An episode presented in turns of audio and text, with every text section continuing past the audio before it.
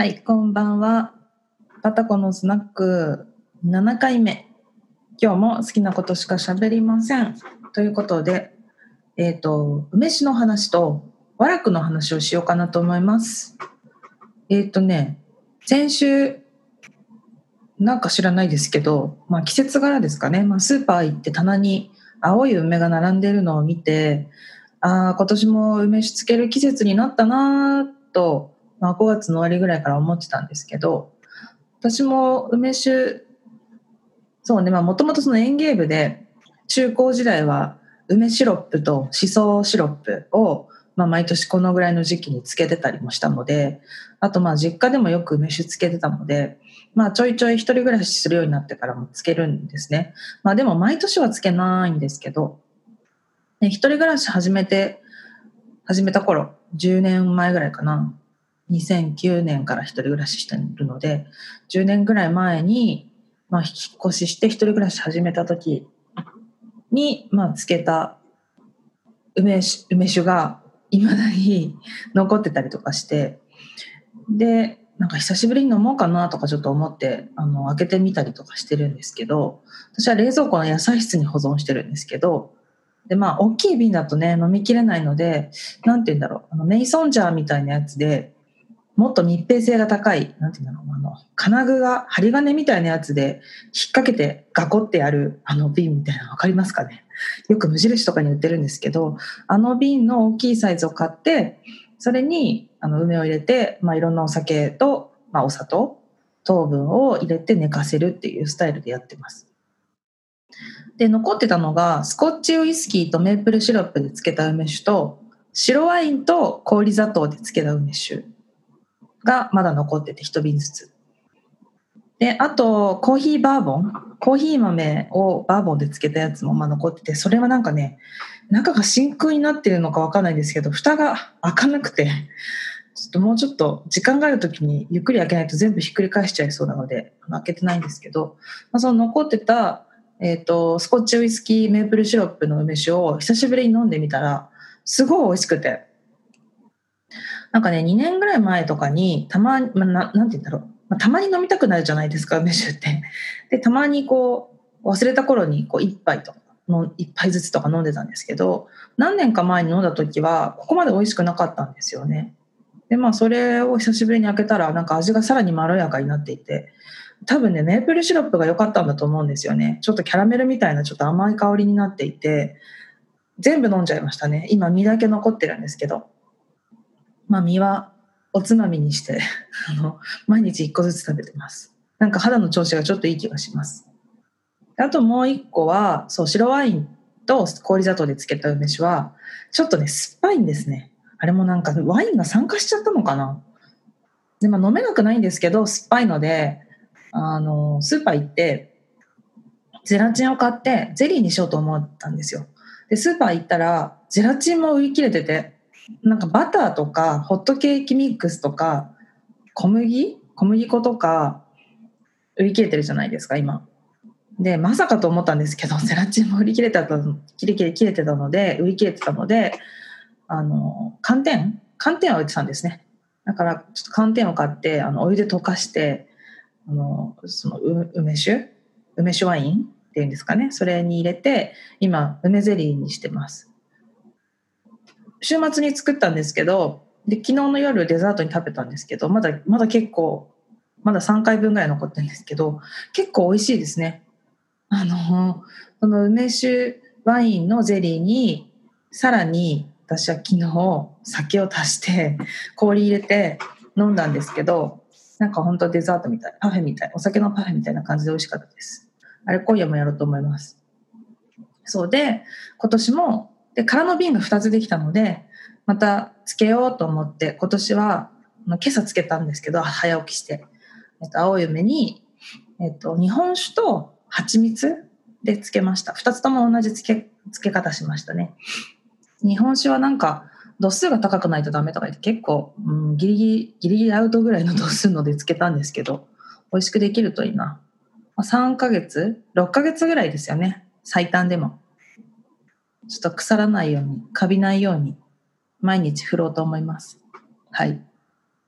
で、あと、わらくね、前回、第6回目のポッドキャストをアップした時に、次はわらくの話しますってちょっと告知したので、今日はわらくの話しようと思います。あの、で、今夜ね、わらくのスナックもあるんですよね。わらくは、私雑誌だっていうのは知ってたんですけど、一回も読んだことなくて。で、知ったきっかけが、このバタコのスナック始めてから、あのノートを私書くようになってでノートでいろんな記事をこう読み漁ってる時に和樂の編集長セバスチャン高木さんっていうんですけど あのセバスチャン高木さんが小学館の今年の新入社員研修の資料をノートに上げていてそれがすごく面白かったんですね。編集方針だったりだとかあのワラクウェブウェブサイトとで、SNS 全部やってるんですよ。ノートもやってるし、ツイッターもやってるし、インスタグラムもやってるし、えっと、最近、まあ、音声メディア、あの、 Audible、Audible はちょっと有料で私聞いてないんですけど、 Audible と、あと同じ私と同じポッドキャスト、えっと、Spotify でも配信してて、なんか YouTube も始めたみたいなんですけど、私はまだそれ見てないんですけど、で、そういうのいろいろ始めていて、あの、面白そうだなと思ったんですよ。で、なんかそのとにかく新入社員研修の記事がすごく良かったので、すごく参考になったので、それが面白かったっていうのをツイッターでつぶやいたら、セバスチャン高木さんが、あの、今夜、今夜だったかなあの、来週だったかなまあ、とにかく、あの、近々、あの、オンラインスナックっていうのをやるので遊びに来ませんかっていうふうに誘ってくれたんですね。で、まあ、あの、内気な私は、そんな人から誘われるなんて、なんて言うんだろう。嬉しくて、まあ、その趣味が趣味が合うというか自分が興味があるジャンルの人から誘われるのってまあ内気じゃなくても多分嬉しいと思うんですけど あのすごい嬉しくてあの見に行ったんですよ。見に行ったっていうか、まあ、スナックにお邪魔したんですよ。で Zoom であのやって編集部の人たちがあのいろいろそのウェブで記事にしたことをネタにもっと詳しい裏話とかあのその記事の解説とかをしてくれるみたいな感じで2時間ぐらいかなやって、で、最後、じゃんけん大会とかもあって、あの、土鍋ちゃんっていうキャラクターがいるんですけど、それの T シャツが当たるとか言って、あの、無事私はじゃんけんに勝って、先週送られてきたので、今日はそれを着てるんですけど、まあ、今夜もスナックは、ワラックスナックあるので、今日はそれを着て参加しようと思ってるんですけど、まあ、そんなことがきっかけで、あ、面白いなっていうふうに、ますますこう引き込まれていったわけです。はい。で、まあ、ワラックさん、面白いなって思うポイントはいろいろあるんですけど、まあ、なんかその1回目初めて私が参加したオンラインスナックそれは彼ら的には2回目だったみたいなんですけどその2回目の時のオンラインスナックに参加した時の話がこれからのなんかメディアってどうなっていくんだろうねみたいなことを編集部の人たちが話していて、まあ、今ってそのノートとかツイッターとかこうやってポッドキャストとかもその素人でも個人でも誰でも始められるじゃないですか。でネットもね、発達してるし、なんて言うんだろう、情報がフラット化しているというか、まあそのアクセスしたければ、どんどん興味があって調べていけば、あの、元の情報にたどり着けるというか、まあ取材したりとか、そういうふうに人とつながって、例えば会いに行ったりとかも、前より、まあコロナがあるからね、会いに行くとか、まあハードルがあるかもしれないですけど、まあそのオンラインとかで取材するとか、まあもっと掘り下げていくみたいなことが前よりも簡単になってきたというか、なんかそういう時代になってきたからこそその和楽とかそういうプロのメディアの集団がどうなっていくべきなのかねみたいな話をしていてなんか和楽さんの編集方針ってそれぞれのライターさんが興味があることをもうとことん自由に突きつけ突き詰めるみたいなことをあの編集方針にしてるみたいなんですけど私も全部の記事は読んでないので分かんないんですけどでもなんかそのオンラインスナックをちょっと拝見していてもその浮世絵がすごく好きな人とか、まあ、編集長はすごい全てのことに造形が深いんですけどもちろんあのそのお茶とか私がそのいくつか読んだ記事だったりそのオンラインスナックで紹介されてたコンテンツと面白いなと思ったのは、えっ、ー、とお茶。記事になってたのは千里久が、えーと豊臣秀吉に切腹を命じられてえーと、切腹する日の朝に、えーと、お茶を一服飲んでから切腹するっていうなんか有名な話があるらしいんですけど私もともとその千里久が切腹したなんて全然知らなかったしなんかそのお茶を飲んだ時に読んだ歌みたいなのがあの書いてあってなんかその豊臣秀吉にすがれば切腹する必要なかったのではないかみたいななんか諸説あるらしいんですけど切腹させられた理由っていうのはなんかそれはまだ明らかになってないみたいなんですけどあのまあでもとにかくその関係性から察するに豊臣秀吉にすがれば死ななくて済んだのかもしれないのにっていう状況だったけれどもお茶を一服飲んであのまああのもう悔いなしというか世の無常というかなんかそういうものを歌って切腹していったみたいなことだったりだとかして、まあ、なんかそのお茶を飲みながらあの季節だったりその時間の流れだったり世のこう流れみたいなのを感じるみたいなのって面白いなというか。で、まあ、ちょうどその緊急事態宣言後かな。あのスターバックスが閉まったじゃないですか一時期。でその閉まった時の時事ネタに合わせてその最後の一服っていう記事が書かれていてすごい面白いなと思って読んでたんですけど。でそしたらその和楽のスタッフの人たちは、えっと、理工科学さんだったかな。あのガラス実験ガラスあのビーカーとかフラスコとかあの理科の実験道具のガラス機器メーカーさんとコラボしてそのお茶を入れるしかも冷茶かな？を入れる時間を可視化するあの道具急須っていうの、まあ、あれ急須とは呼べないななんかこうサイフォンコーヒーの機械みたいな感じの割と背が高いなんていうの？あの急須じゃないですね。あのこう筒がシューって伸びててあのそこから液体がポテポテって垂れてロートみたいなやつを伝ってお茶が入っていくんですけどなんかそういう機械を発明発明というかコラボレーションしてお茶が入っていく時間も可視化してそれを楽しむみたいななんかそういうコンセプトのオリジナルグッズみたいなものを商品開発したみたいな話だったり、なんかそれも結構値段高いけど売れましたみたいなこと言ってて、それだったり、あとドキドキカッチキンラーメンのなんかドキドキクッカーとかいうのも作ってたりとかして、なんかそれも、あの、すごい不思議なんですけど、あの、日清さんのカップヌードルを、え、ー、と、作る縄文土器の、なんて言うんだろう、教科書に載ってる、あの、コップの、コップの上になんか王冠みたいなのが載ってるみたいな縄文土器わかりますかね？イメージしやすいですか？これも漢字が難しくて読めないんですけど、か、火炎型土器っていうのかな？なんかそういうものでカップヌードルをあの食べたいなみたいなのが動機になって、えっ、ー、と、なんか縄文土器とカップヌードルを日本の食文化市場の二大発明とするというような企画で、えーと、作った商品みたいなことをなんか紹介しててこれはノートにその企画書あのその商品開発の時の企画書が今全て公開されてるんですけど それの話とかもしててでこのドキドキクッカーも多分売り切れてたかな。なんか結構これもすごい値段だったんだよな。あのそれも瀬戸瀬戸元行釜？あの瀬戸瀬戸本業釜？ちょっとこれも本当に読めないの恥ずかしいんですけどバーナード・リーチや白洲雅子に愛された瀬戸瀬戸本業釜に依頼とか言ってで今8代目のあの水野さんっていう人とあの開発したらしいんですけどはい。なんかすごい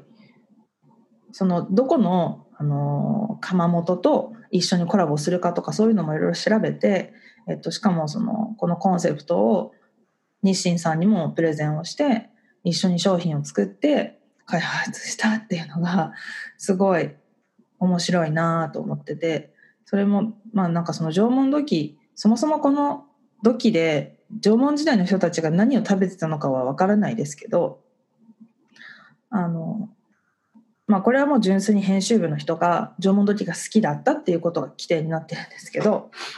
まあでももともとどんぐりとか肉とかを加熱できるようにした土器が縄文土器みたいなことだったりするので、まあ、て言うんだろう。インスタントにそういう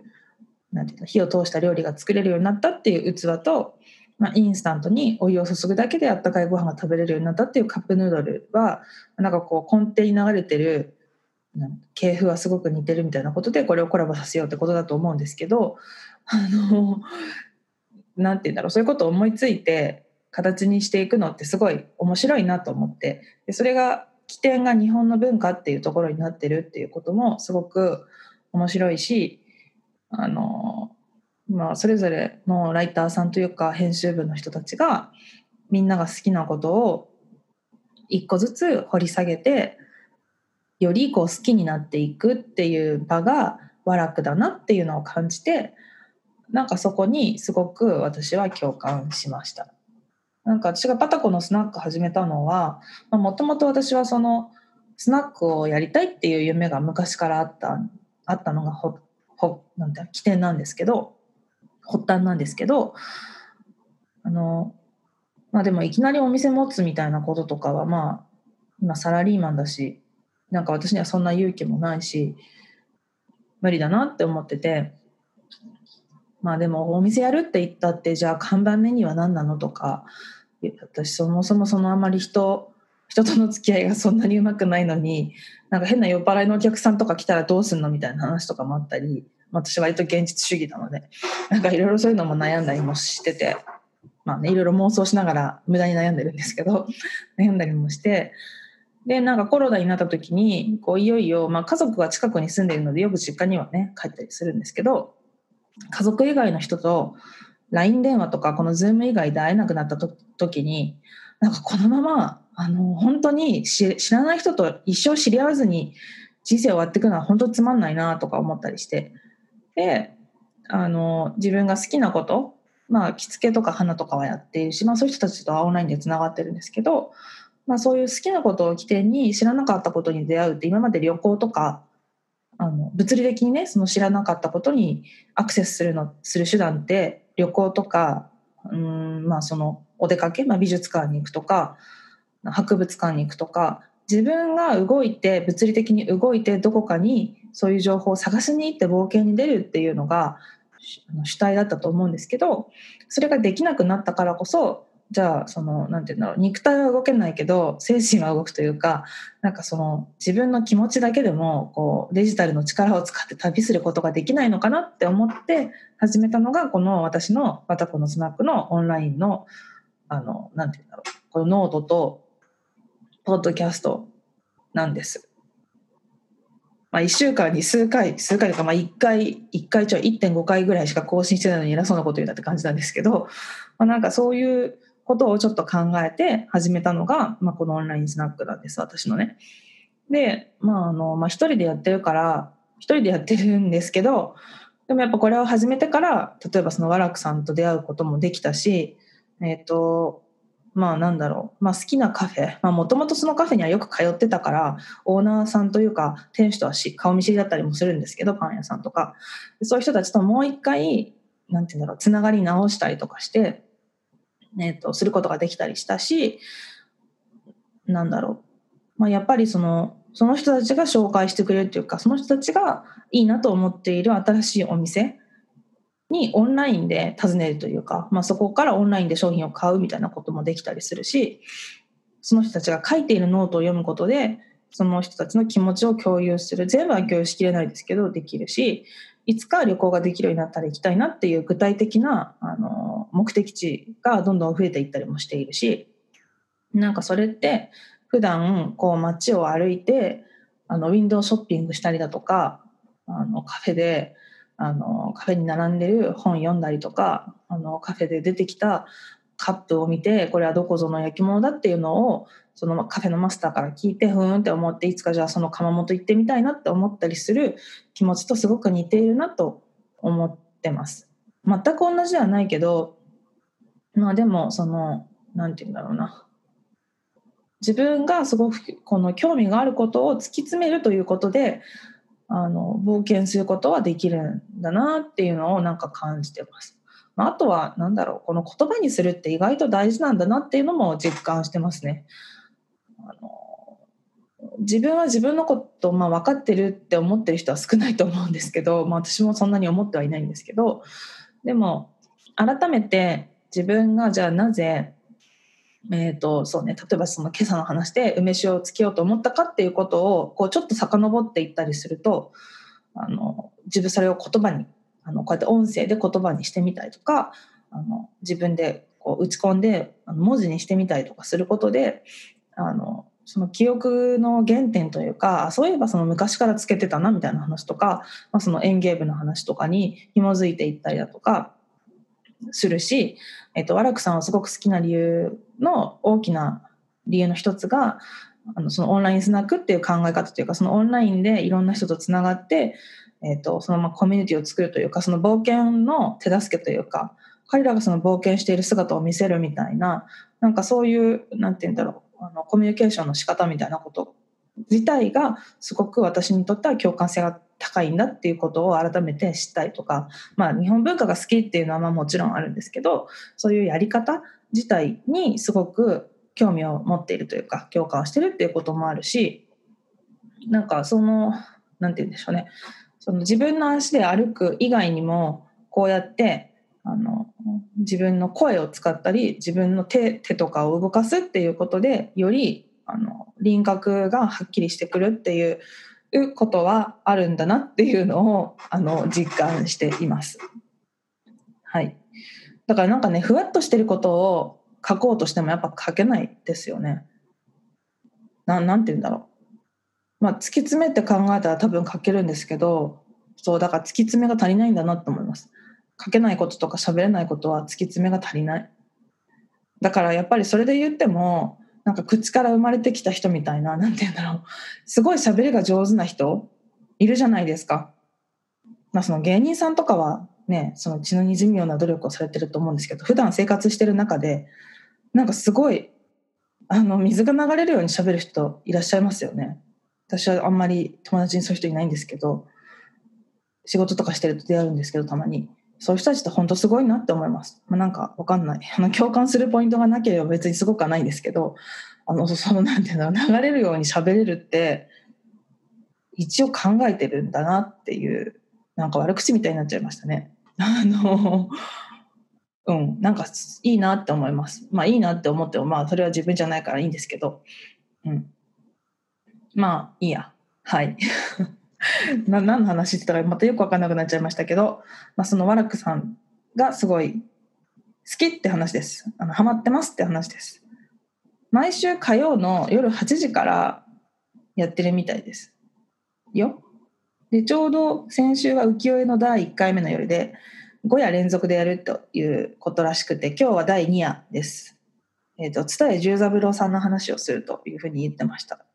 なんかこれもくと面白いです。蔦屋十三郎さんっていう、えっ、ー、と、高書堂だっけな？書を耕す堂って書く本屋さんを作った人らしいんですけど、あの、今、全国にチェーンをあの展開している蔦屋書店あるじゃないですか。蔦屋さんはこの蔦屋十三郎さんから名前をもらったらしいです。なんか家族関係は別にないみたいなんですけど、まあ多分そのコンセプトに共感してそのツタヤの名前をもらったみたいですね。で、まあなんかその浮世絵も私全然知らなくて、何年か前にあの渋谷の文化村で国貞さんと国吉？国吉国貞国吉国貞っていう、えっ、ー、と、私たち、あ俺たちの国吉、私の国貞っていう展覧会があったんですけど、えーと、その時に、まあ、いろん浮世絵と言ってもいろんなものがモチーフになってるみたいな話とか筆のタッチが違うみたいな話とか、まあ、あと純粋にあれ版画なんですよね。で版画であれだけ着物の柄とかあの草木のなんだ細かいその花花模様というか模様みたいなこととかも書いてるっていうのすごいなと思ってはいたんですけど改めてその浮世絵の話を聞いてあのますなんか親近感を持ちましたね。もともと浮世絵っていうのはなんか漫画みたいなもんだったみたいですね当時の。そのグーテンベルクが活版印刷術を発明したよりも早く日本では、えーと、絵を版画でするっていうことをアイデアとして思いついていてそれを実現したのが浮世絵だったそうです。なので庶民は、えーと、もともと書を読むっていう文化は日本にあの広くあまねくどんな人も文字が読めたっていう識字率の高さっていうのはこの国が誇るべきあのスキルの一つらしいんですけどあのそれに加えてその絵を楽しむっていう文化だからまあつまり漫画ですよね文字と絵を一緒に楽しむっていう文化があってそれの元が浮世絵だったっていうことらしいんですよ。でいろんな本屋さんで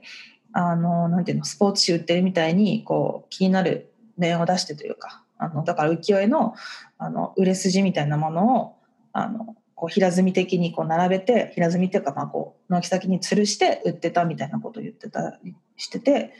でその売ってる様子を描いてる浮世絵がまたあるんですけどなんかそれも当時って江戸って、まあ、江戸で生まれた文化らしいんですけど江戸って男の人が7割女が3割だったらしいんですけどでしかも書店にはほとんど男の客しかいなかったけど書店でその浮世絵を選ぶ女たちの絵が描かれた浮世絵ばかりが、まあ、今残ってるらしいんですけどそれもまあだからマーケティングされてたんですよね。女の人たちがあの好む浮世絵がこんなに売ってるよみたいな。なんて言うんだろう。うちの店にはみたいな。なんかそういう広告的なあの側面もあったっぽいみたいな話だったりだとか。ちょっと私はねそのオンラインスナックで聞きかじった情報を今横流して話してるだけなのですごい知識が浅いんですけどあのそういう話を聞いたりだとか。でその蔦屋重三郎さんっていう人の本屋の話だったりだとかっていうのがありました。でなんか春画とかもねあの春画はエロ本ですよね昔の。春画のことをすごい詳しい編集部の方もいてその方のノートも読みましたけどすごい面白いですね。なんかそのエロの現場の擬音とかまで書かれてるんですって。まあちょっと詳しくはノートを読んでください。和楽さんの。あのめっちゃ面白いです。あの昔これも目白の目白のすごい小さい美術館というかギャラリーで春画展ってあってそれを見に行ったんですけど圧巻でしたね。その時はその私当時付き合ってた外国人の彼と一緒に見に行ったんですけどおののいてました。日本人って変態だねって言ってましたね。あのタコと女が絡んでる絵とか。あれはすごい何分間も立ち止まってましたね。まあ私も食い入るように見てしまいましたけどあのなんて言うんだろう日本人ってみんな真面目そうな顔してるのに想像力豊かだねみたいななんかそういう会話をしたことを今でも鮮明に覚えてますね。うんまあ、春画は春画で奥が深いというかなんかもっと、まあ、浮世絵の話っていうのはなんかもっと知りたいなっていうふうに思いました。はい、なんか話が長くなっちゃいそうなのでこの辺で締めますが学校に行けないんだけどまあこうやって自分が好きなことを喋ってみたり書いてみたりすると意外となんか面白い出会いがあるんだなってことを実感しているこのコロナ禍です。もう4ヶ月目に入りましたけど。うん。まあ不便もあるけど楽しいことの方が多いなと私はちょっと正直思ってますが、うん。新しい時代をね、あの、